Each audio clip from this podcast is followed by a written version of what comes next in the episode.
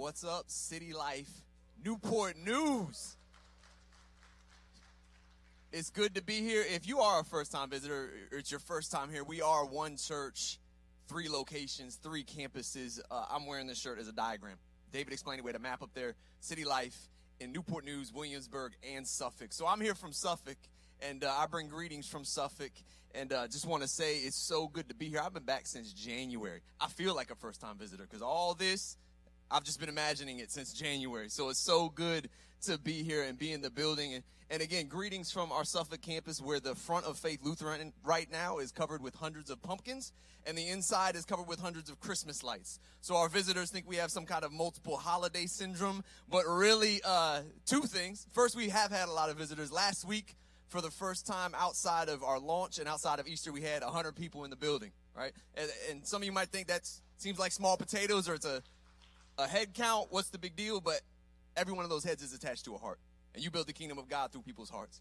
And so we're excited about each person that sets foot in Suffolk every week. And I'm excited every time I think about you guys worshiping here simultaneously on a Saturday. But then the second thing is those Christmas lights they're not actually about Christmas. We're, we've been in the same series that you guys have been in, Stranger Things. And uh, I'll tell you, like I tell them in Suffolk, this isn't an endorsement top to bottom of the series. And this isn't uh, twisting truth like a pretzel or doing Bible gymnastics, trying to find spiritual imagery in secular art. What am I talking about? David knows you go to Barnes and Noble. You find, you'll find the gospel according to Harry Potter. You'll find the gospel according to Lost. There's probably a gospel according to Star Wars where like Obi-Wan and Luke and Yoda are like the Trinity. Like, George Lucas is not C.S. Lewis. He was not trying to do that. So this isn't the gospel according to Stranger Things. And I'm not saying go home and watch it with your little kids and we're not going to have a, a viewing party in the fellowship hall where we'll just binge it overnight tonight.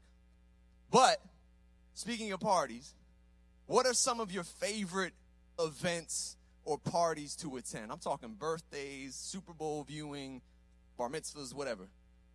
Favorite events, favorite parties to attend? Super Bowl party, yup. Wedding receptions, yup, all the food. Anybody else? Parties and events you love? New Year's? Yup.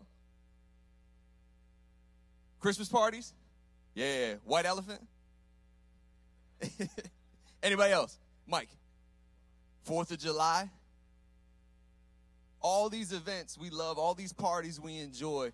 And it's funny because I was reading through Ecclesiastes the week before this, and I got to chapter 7 and verse 2. And in Ecclesiastes 7, verse 2, it says, Better to spend your time at funerals than at parties. After all, everyone dies, and the living should take this to heart. Now, I bet that in your list of verses you memorize, this might not be in there. This isn't the verse you go to in the morning when you're looking for a Jesus jump start or a Holy Spirit jump off. This isn't the one that you're going to turn to. I'd much rather read about Jesus at a wedding reception, David, or whoever said that, and turning water to wine. I'd rather read about his birth and the celebration of his birth than think about my death. Is anybody with me on that?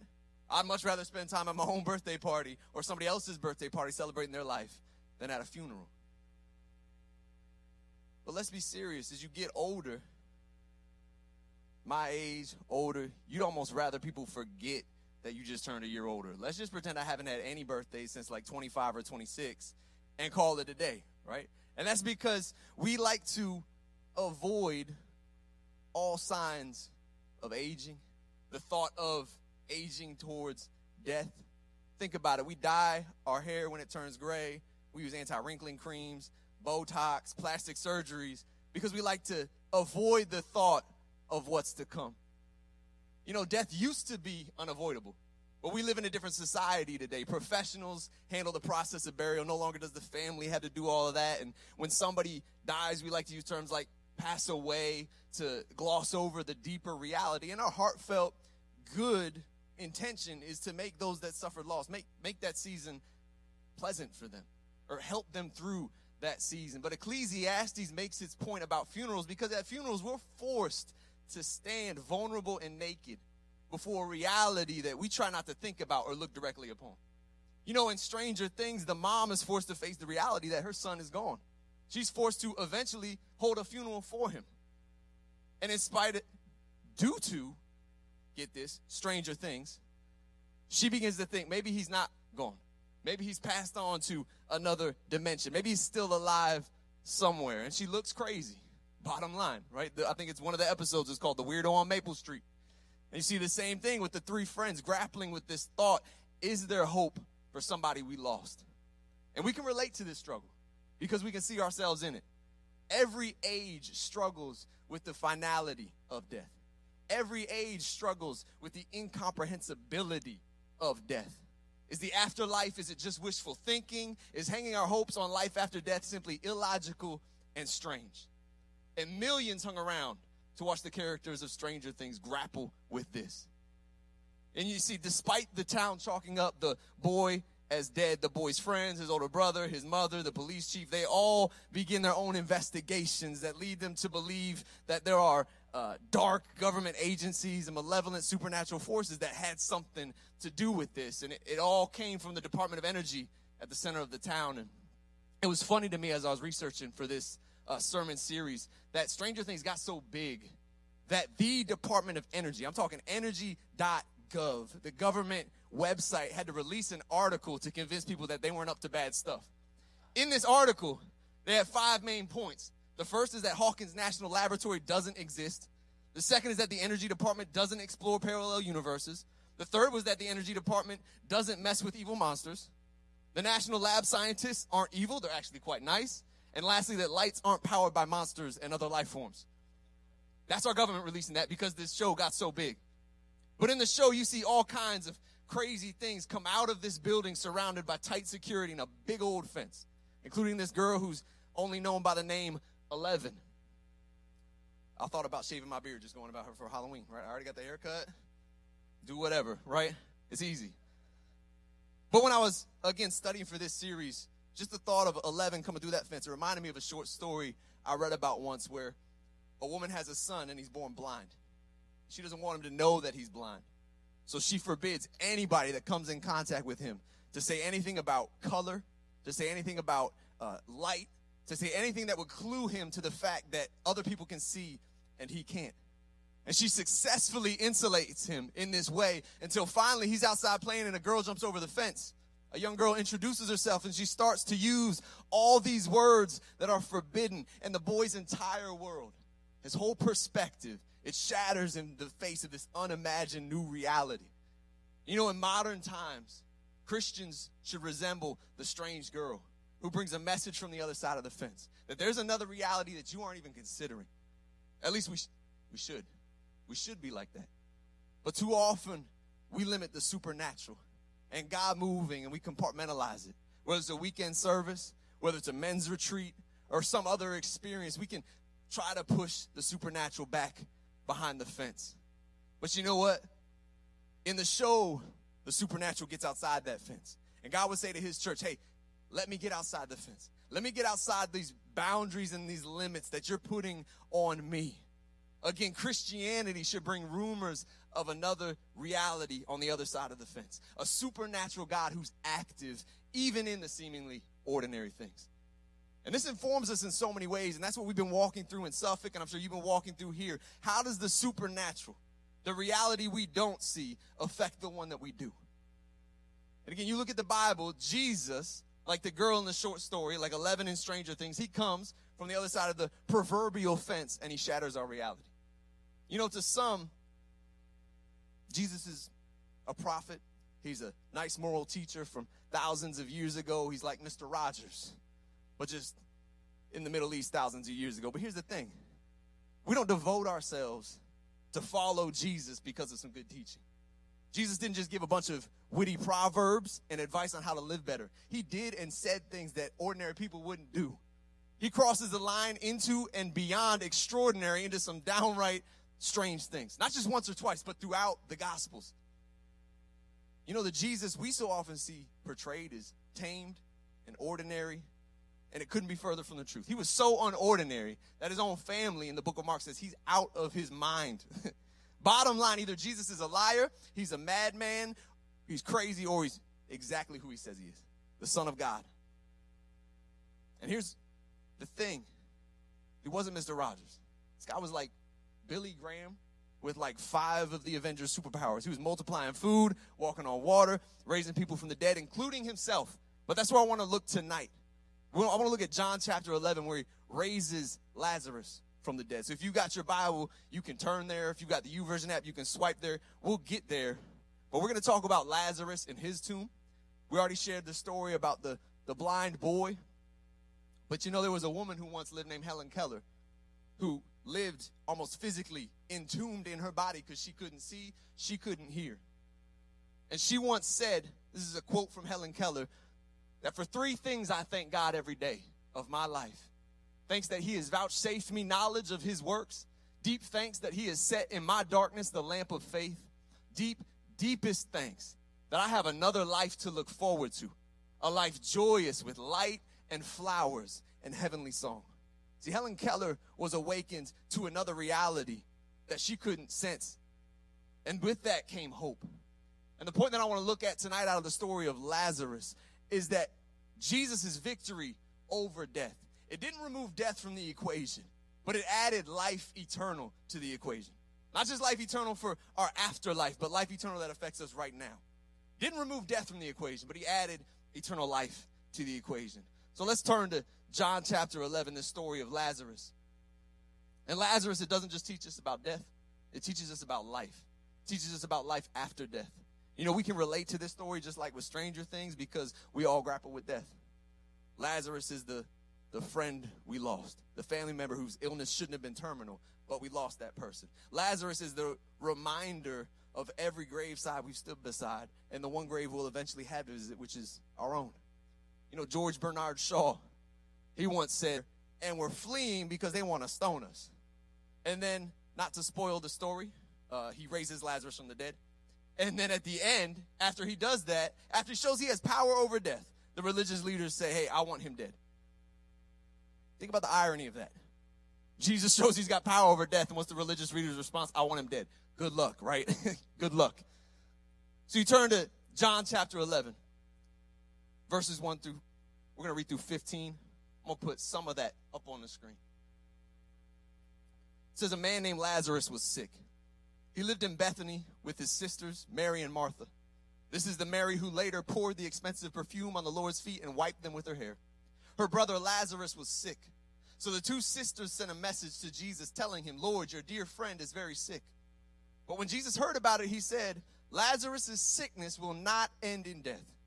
No, it happened for the glory of God so that the Son of God will receive glory from this. So, although Jesus loved Martha, Mary, and Lazarus, he stayed where he was for the next two days. Finally, he said to his disciples, Let's go back to Judea. But his disciples objected. Rabbi, they said, only a few days ago, the people in Judea were trying to stone you. Are you going back there again? Jesus replied, There are 12 hours of daylight every day. During the day, people can walk safely. They can see because they have the light of this world. But at night, there is danger of stumbling because they have no light. Then he said, Our friend Lazarus has fallen asleep, but now I will go and wake him up. And the disciples said, Lord, if he's sleeping, he will soon get better. Knuckleheads. they thought Jesus meant Lazarus was simply sleeping, but Jesus meant Lazarus had died. So for now, you will really believe. Come, let's go see him. How many guys know somebody that always likes to have the final word? It's your spouse and they're next to you, don't make eye contact, right? Maybe it's like the, the kids you knew when you were growing up who's like, eh, quoting Pee Wee Herman, I know you are, but what am I? I know you are, but what am I? I know you are, until you give up, right? That was my childhood, right? And then maybe you've got a coworker or somebody you know who you think the conversation's over and you're leaving the room and then you hear mumble something. You're like, excuse me? What? I thought the conversation was over, but they want to have the last word. In this passage, death is robbed of the final word. And when you look at Jesus' first words in this entire chapter, he says, Hey, Lazarus' sickness, it won't end in death. No, it happened for the glory of God. And it's so easy. Again, most of us probably know how this ends. It's so easy to read the Bible backwards and know what happens. But Jesus says, Hey, it's not going to end in death, yet he dies. And it looks like Jesus let it happen. But he says, Hey, he's asleep because death doesn't have the same finality to Jesus as it did to others. And again, it's so easy to read the Bible backwards, but can you imagine being Mary and Martha? Desperate for Jesus to come, trying to take care of their brother and keep him from dying. They don't have cell phone signals in Judea. Like they can't just call him and say, Jesus, we need you here now and explain just how serious it is. And Jesus doesn't make it in time. They watch their brother die. They watch him struggle to breathe. They probably watch him writhe and groan. They watch him die. They're not in an ICU where somebody else is taking care of him. They had to live through that. That was their raw reality. And then we get to, I want to read verses 20 through 26. Verses 20 through 26 of John 11. It says, When Martha got word that Jesus was coming, she went to meet him. But Mary stayed in the house. And Martha said to Jesus, Lord, if only you had been here, my brother would not have died.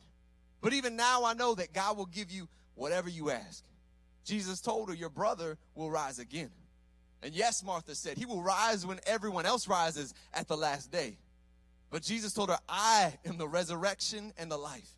Anyone who believes in me will live even after dying. Everyone who lives in me and believes in me will never ever die. Do you believe this, Martha? Do you believe this?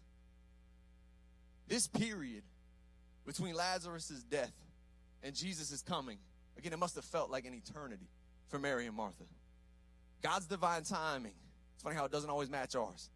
We begin to ask those questions God, if you're really for me and not against me, how could this happen? God, if you really love me, where were you? And you hear that in the tone of what Martha says when she says to Jesus, If you'd have come when we called you, my brother would still be alive. Why didn't your timing match mine? And again, these four days are significant. There was a well known Jewish belief and superstition that's found in first century writing that the soul of a dead person would remain in the vicinity of the body, hoping to re enter it for three days. But once decom- decomposition settled in, the soul would depart. So this four day period shows that this isn't a resuscitation for Lazarus. Miracle Max wasn't going to roll up there and say he's mostly dead, you know, but he's not all the way dead. There was no chocolate covered pill that was going to bring him back to life. No, he was all the way dead. And before we dive into verses 40 through 43, this is free. In the King James Version, Jesus is like, hey, let's roll away this stone. Let's raise your brother. And Martha's like, he's been in there for a while. In the King James Version, it says, he's going to stinketh. Stinketh is in your Bible if you got the King James Version. Maybe you've had some diapers that have stinketh, David. I don't know. But it says in verse 40, Jesus responded, Didn't I tell you that you would see God's glory if you believe? So they rolled the stone aside. Then Jesus looked up to heaven and said, Father, thank you for hearing me. You always hear me. But I said it out loud for the sake of all these people standing here so that they will believe you sent me. Then Jesus shouted, Lazarus, come out. And the dead man came out, his hand and feet bound in grave clothes, his face wrapped in a headcloth. And Jesus told them, Unwrap him and let him go. This is like Jesus' mic drop. That's when somebody who spent some time on a mic thinks they did something so awesome that they should just drop microphones. But Kanye made it famous. Obama even did it once, right? The mic drop. It's for unathletic people that will never be able to spike a football because I'm never scoring a, a touchdown in any significant football game. So that's just for unathletic people that talk for a living. But this was all that for Jesus wrapped in one. You know, his public ministry is completed at this point. Essentially, after the religious leaders put a hit out on him, he goes underground. He comes back for the Passover, but for public pleas, not to perform signs and wonders. This story with Lazarus was the pinnacle of his public ministry. Saying, Look, I got control, I rule and reign even over death. But we soon realized that Jesus, he didn't remove death from the equation. Jesus went on from this to die on a cross. Lazarus himself would have to die a second time. The Lazarus narrative is not to remove the grief we feel over death, suffering, and loss. Jesus doesn't rebuke Mary and Martha for their mourning. The sorrow of the moment was real, it was poignant, it was powerful. You know, in some Christian circles, the reality of the resurrection, sometimes it's preached like we shouldn't grieve over death or we shouldn't feel sorrow over death. But Mary and Martha were crying, and Jesus, he, he allows it. He joins in. He doesn't say, hey, don't you know who I am? Why are you crying? No, he allows them, gives them permission in that moment. You know, C.S. Lewis in his book, A Grief Observed, he said it's hard to have patience with people who say that there's no death or death doesn't matter. There is death, and whatever is matters. If you're on Twitter, you know about the, the concept of live tweeting. If you're not on Twitter, you have no idea what I just said. But that's when there's an event going on and everybody's tweeting about it at the same time. You're getting their reactions, their train of thought as you're reacting to the same things. The, the Grief Observed, this book by C.S. Lewis, is almost as if he's live journaling the months after his wife's death from cancer. It's powerful. Uh, I don't know if you've read C.S. Lewis. It probably shouldn't be the first C.S. Lewis book you read, but you should read it. It'll make you want to be a better husband. It'll make you want to be a better wife. It'll make you want to be a better friend. Just don't read it on a Friday night because it'll bum you out. But C.S. Lewis, he wrestles with doubt. He kicks violently. there was so much doubt, pain, and angst in this writing that he wrote it under another name because he didn't even know if he wanted to be associated with it. He describes mourning as feeling drunk. He even describes it as feeling concussed. Her absence, he said, was like the sky spread over everything. He says that God felt absent, like a door slammed shut. But by the end of some 70 pages of pouring himself out on paper over months, C.S. Lewis realizes when I lay these questions before God, I get no answer. But rather, a special sort of no answer.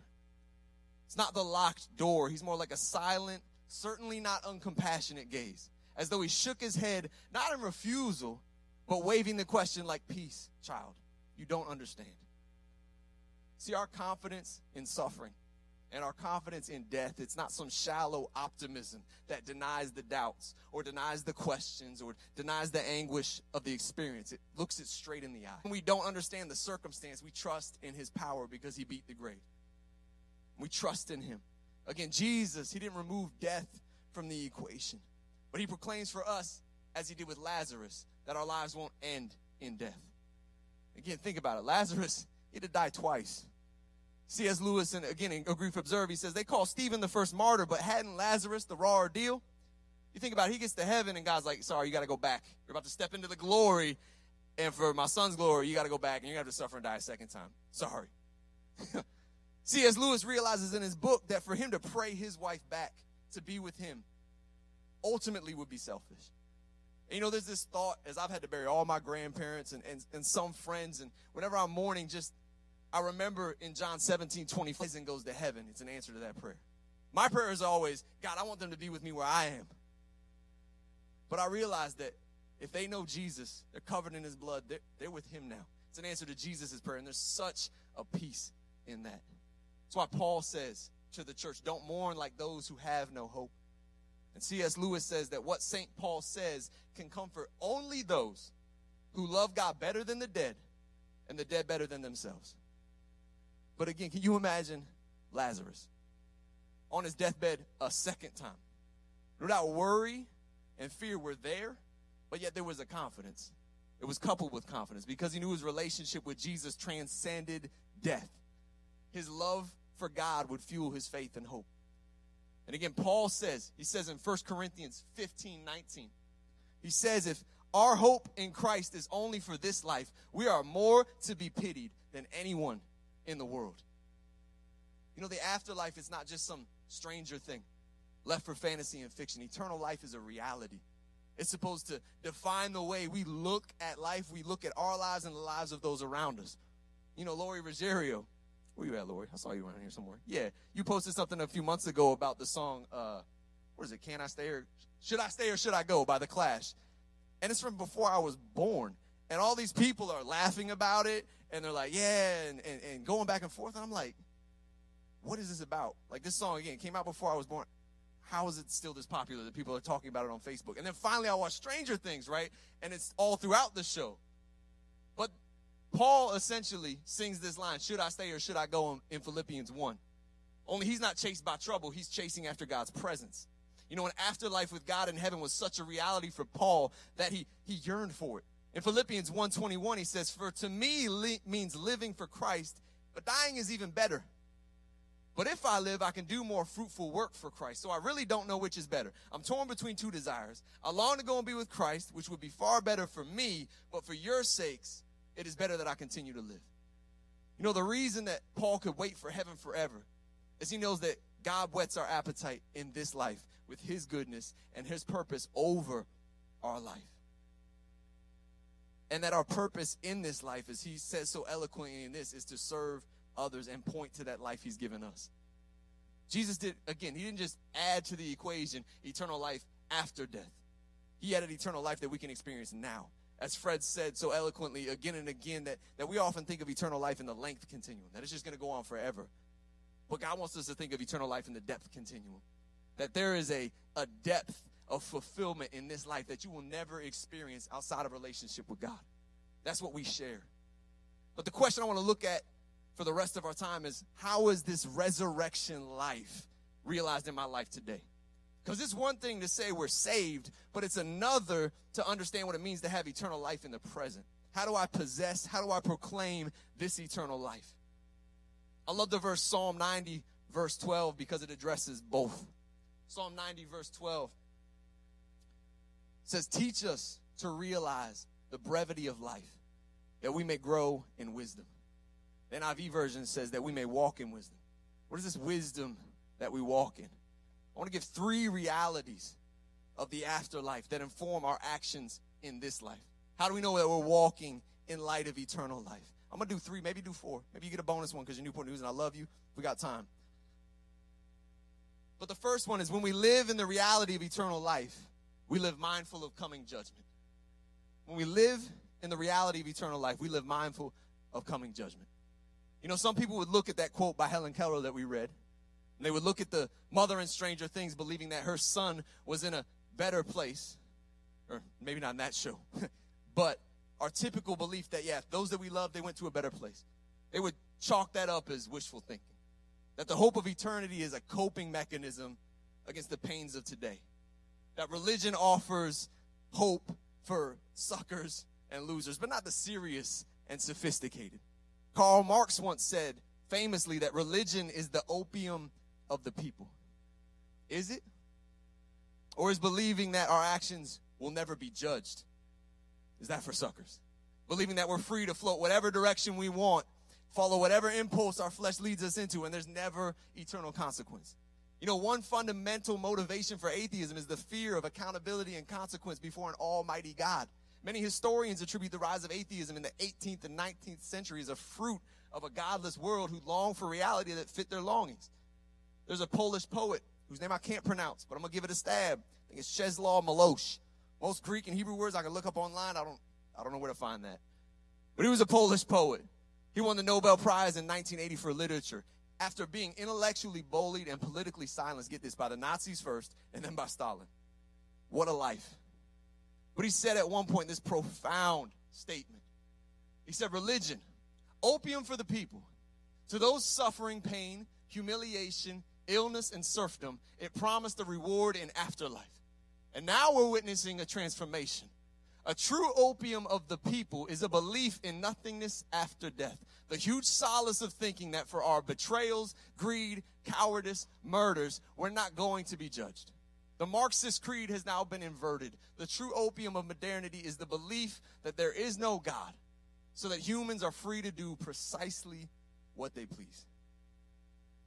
You know, for Miłosz and those who suffer persecution and oppression, there's peace in knowing that everything crooked is going to be made right. You know, our God is a God of justice. He's holy and he's righteous. And when events in our society, like those of the past weeks and the past month, happen, shootings and riots, I think, man, how did we get here? Where are we going? What is happening? And I always return to the prophet Amos, who said in his book, Let justice roll down like water, righteousness like a mighty stream. Now, this sounds like the cry of people. Sounds like it should be the cry of the Israelites. But this is God speaking through the prophet Amos. He's saying, hey, let justice roll down like water, righteousness like a mighty stream. Because God has a heart for justice.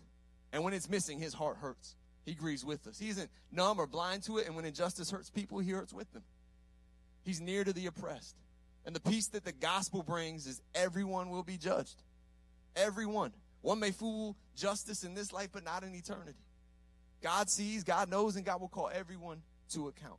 And we have confidence knowing that the injustices of this life will one day be made right. David speaks of it so many times in the Psalms, but our peace, it's, it's not just for the future. The second point is when we live in the reality of eternal life, we live mindful of our present hope. Paul says in 1 Corinthians 15 19, again, if our hope in Christ is only for this life, we are more to be pitied than anyone in the world. But you know what? There's a similar pity for people that have given up hope in this life and they, they only hope for what's to come. They've given up hope that anything can come good of this life on earth and they just they're waiting for heaven. We preach it so many times here, Psalm 27, 13, where David says, I would have lost hope if I didn't think I'd see the goodness of God in the land of the living.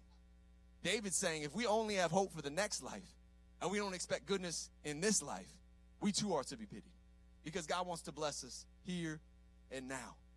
You know, the author of Hebrews, he describes our hope like an anchor, but it's an anchor cast far into the future. Think of it this way Jesus has cast the anchor into the future, and he wants to pull your hope into the present. He wants to, his hope should invade our present reality. Again, in the story of Lazarus, Martha, Martha says, okay, he'll rise when everyone else rises on the last day.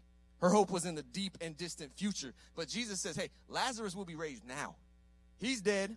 You're alive, but I'm what he needs and I'm what you need. It says right here in the scripture, anyone who believes in me will live even after dying. That's for Lazarus.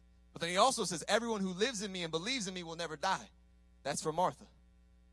You know, some of us may have the perspective of, of Martha. I'm here, I'm worshiping, because I hope one day, right, that there's eternity and I get to cash in on it one day down the road. Some of us may be here like, I'm here and I'm worshiping because I don't want to cash in on hell for eternity. I want this insurance policy to, to keep me out of hell. But eternal life should affect right now. God wants to invade our present reality. And I would say if he hasn't, then you've got an eternal problem. Because again, God wants his eternal life to affect your today. And if it hasn't affected how you're living today, you probably do have an eternal problem. Because he added eternal life into the equation, not just for the future. He added eternal life into the equation today. He says, I am the resurrection and the life. I am the life. I'm standing right in front of you. I'm available to you. We step into eternal life when we step into relationship with Jesus Christ. Jesus says in John 17, 3, he says that this is the way to have eternal life. To know you, the only true God, and Jesus Christ, the one you sent to earth. But again, Martha and Mary, they've been through agony. Lazarus had been through agony and death. Yet Jesus, and he revealed his glory to them in a way that I would die for. To see Jesus' power the way they saw Jesus' power. You know, we can't measure the love of God that he has for us based on circumstance, based on health and wealth. You realize if that's the case, then he hated, he hated most of the early church. But if you demand that God shows you love the way that you want the world to show you love, you might miss his love altogether.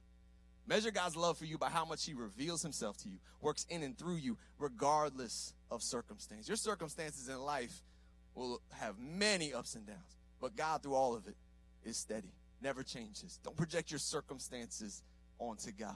When you live in light or in the reality of eternal life, you realize this present hope that we have. But thirdly, when we live in the reality of eternal life, we live mindful of our future glory says in Romans 8 18 in the New Living Translation.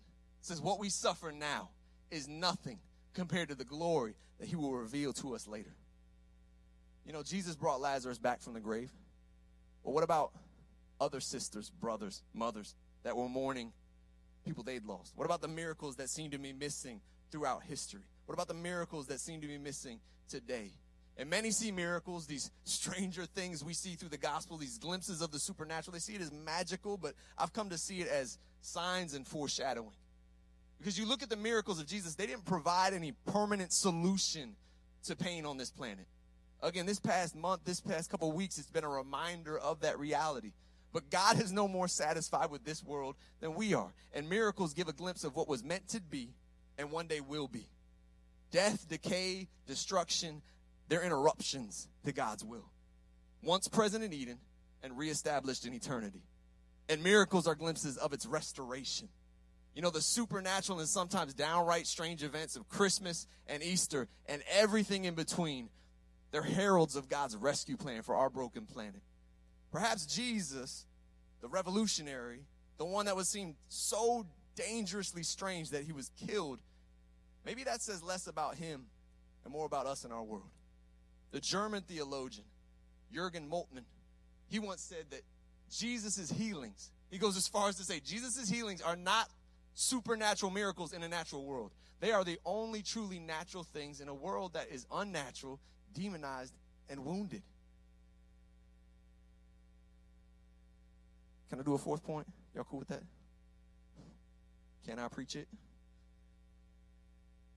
Thank you. Thank you. Last one. We've spent weeks at, on this in Suffolk, especially in our culture today. When we live in reality of eternal life, we live with a code of honor. You know, again, this is a, a, a whole sermon series for another time, but it's a special bonus for you guys because I love you. One of the biggest tragedies of our modern time is we've lost the, the sanctity of life. Constant death, injustice in the news, and it, it, you get numb to it because it is constant. The loss of life, injustice, millions aborted, and it's not just about death either. Or maybe it is because you know the Bible says that our words have the power of life and death. You know, Jesus says we'll give an account for our every word. I've had people say to me before, you don't post enough on social media. I'm like, man, that appointment I have with Jesus, where I have to be accountable for every word, I want that to be a short one and relatively painless. You know, the stuff you say on social media, that counts towards that? Might be a news flash to some of y'all. We think on social media we can say anything we want about anybody with no repercussions. You see public shaming in our culture today where you just pile on to people, trash them for 24 hours or longer. People hurt people with zero accountability and zero honor. We demonize, we diminish, and basically destroy people and find enjoyment in being part of the mob. Like the Pharisees pointing at the finger that, at people that could never quite get it together. Or the Pharisee that prayed, man, at least I'm not like those people. You know, the church even today still joins that mob. But at the same time, we would say we want more honor. We can see the value of honor, but we have to realize the definition of insanity is doing the same thing and expecting different results. One of the worst cycles to get stuck in is the cycle of dishonor. You know, if, if honor was earned by our behavior, we'd be in an eternal, unbreakable cycle of dishonor. And as Christians, we're called to break the cycle. And we'll break that cycle when we realize that honor is what you decide, not what they deserve. You know, Jesus set the bar of honor pretty high when he decided to honor us, sinners, through his death. Couldn't have set it any higher. But where does our society get honor? Why am I sliding this into a sermon on death? Because when does our culture decide to honor? It's when people die. No matter how repulsive or ratchet somebody lived, we'll find ways to honor them at their funeral, find ways to honor them at their death. We wax poetic. We find them a place of honor to put them in. You know, even in our culture, where so many believe that we're, we're a result of, of chance, of happenstance. And there's no value in that. Even after 9 11, thousands of people died. Every single one of them got an obituary in the New York Times because they realized every one of these lives had value and it deserved honor. And you see celebrities, tabloids will trash them for decades, and then they finally die, and we again wax poetic about them. You look at Gladiator, all right, it's been a long time. This came out when I was high school. If you don't know, end of the movie, he dies. Okay, he lived as a gladiator. Sorry, you had a long time to watch that. If you haven't by now, you can borrow it. I've got it in my bag. But he he had lived as a gladiator, right? All these gladiators dying for entertainment, completely dishonored. And by the end of it, the the empress, whatever you want to call her, she comes out and she says, "Hey, honor him." You know, we so often wait to tell people why they're worthy of honor until it's too late. They became worthy of honor the moment Jesus died for them. That person you struggle to honor and respect, Jesus died for that person. Right? Don't wait. Right? Living eulogies. Celebrate people while they still live and breathe. Remind them that Jesus died for them and gave them worth. You know, I, you, might try to sell stuff on Craigslist, right? You might try to sell stuff on eBay. You could put a price on it, but it's worth what somebody will give for it, right? You could put any price on it, but it's only worth what somebody's going to pay for it. Jesus paid his life. Again, for every person you pass, every person you struggle to honor, he died for them. And in a society that seems to lose the reality of the sanctity of life more and more with every day, we remind them by the way we honor and love one another as Christ loved us. But if the worship team could come up, one last quote from Gladiator, because it's my favorite movie of all time. It's in Cam's big, big three, top three, but my favorite. I probably watched it more than you. what Maximus says at the end of the movie Death smiles on us all, and all that man can do is smile back. You know, we smile especially as believers, because of hope, because we know what waits for us. And maybe you're saying, it's from a Hollywood movie, man, that's corny. Well, Dietrich Bonhoeffer, who lived a legendary life, resisting the Nazis before ultimately being executed by the Gestapo. He said this that death is the supreme festival on the road to freedom. Death is the supreme festival on the road to freedom. You know, I met a, a waitress a couple weeks ago. I was eating with Pastor Fred for lunch. She was in Phoebus, right? So she had just moved from Texas. And she had moved from the Dallas area to Virginia Beach about a month ago. She got this job at her, Mango Mangeaux, Mango Mangeaux. I don't know how to say the second French word, whatever it is. Chris, you know. but she started working there. So for about a week and a half, two weeks, she had been driving from Virginia Beach down the road we love to call 64, right through the Hampton Roads Bridge Tunnel to work every day. And so we were talking about her commute, and she was a, a bright, brilliant girl, but she didn't realize that the tunnel went underwater. Just the light bulb moment, the the the moment of realization was hilarious on her face. Like, are you serious? It blew her mind. She didn't realize that she's driving through the tunnel. There's a, another element, water, on the other side of those walls that she wasn't even aware of. You know, tomorrow, though, as she's getting ready to go through the tunnel again, she's not going to slam on her brakes. And anybody who drives through those tunnels like I do every day, it's probably somewhere in your top five pet peeves, right? People that come up to the tunnel, they're not native to the area, they don't know what's about to happen. They're like, wait, I'm going underwater, and they slam their brakes on. She knows she's going underwater, but she's not going to slam on her brakes because she's already been through that tunnel. She already knows that there's light on the other side, that it's going to come back up again. There's life on the other side. She's going to be able to drive confidently through that tunnel because she knows there's life on the other side. May we have the same confidence with death and the life after death. Again, Christ's victory, it didn't remove death from the equation, but it added eternal life to the equation. Not just for our tomorrows, not just for after our death, but for today. It should affect how we live today. You know, but if we're honest, we've all been Lazarus. Dead to sin, dead in sin. And some of us, we've been awakened to Jesus, but we're still in our grave clothes. We still got the, the head wrap. Some of us have become tomb tenants. We set up shop in the tomb. Can you imagine if Lazarus, Jesus raised him from the grave, right? He gets up, he, he arises from the dead, and he said, You know what? I like it in here. I'm gonna hang out in this tomb. It's a little too bright out there. I'm, I'm gonna hang out in here till my eyes adjust.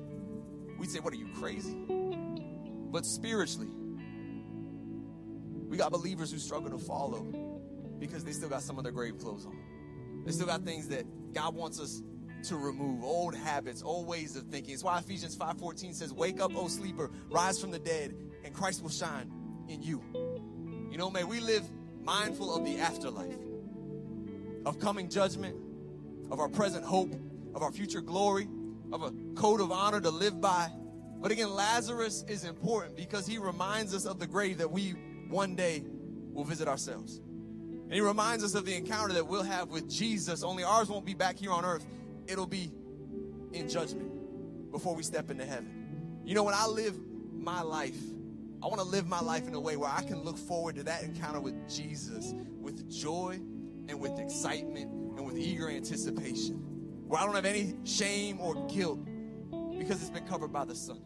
And as we stand tonight, and we're going to go back into worship, if you're here tonight and you would say, Yeah, if, if judgment happened right now, if Jesus came back as we worship Him, as we stand and we get ready to worship. If judgment came right now, I, I don't know if I'd be excited. I don't know if I'd be excited to see him because I know there's this issue in my life.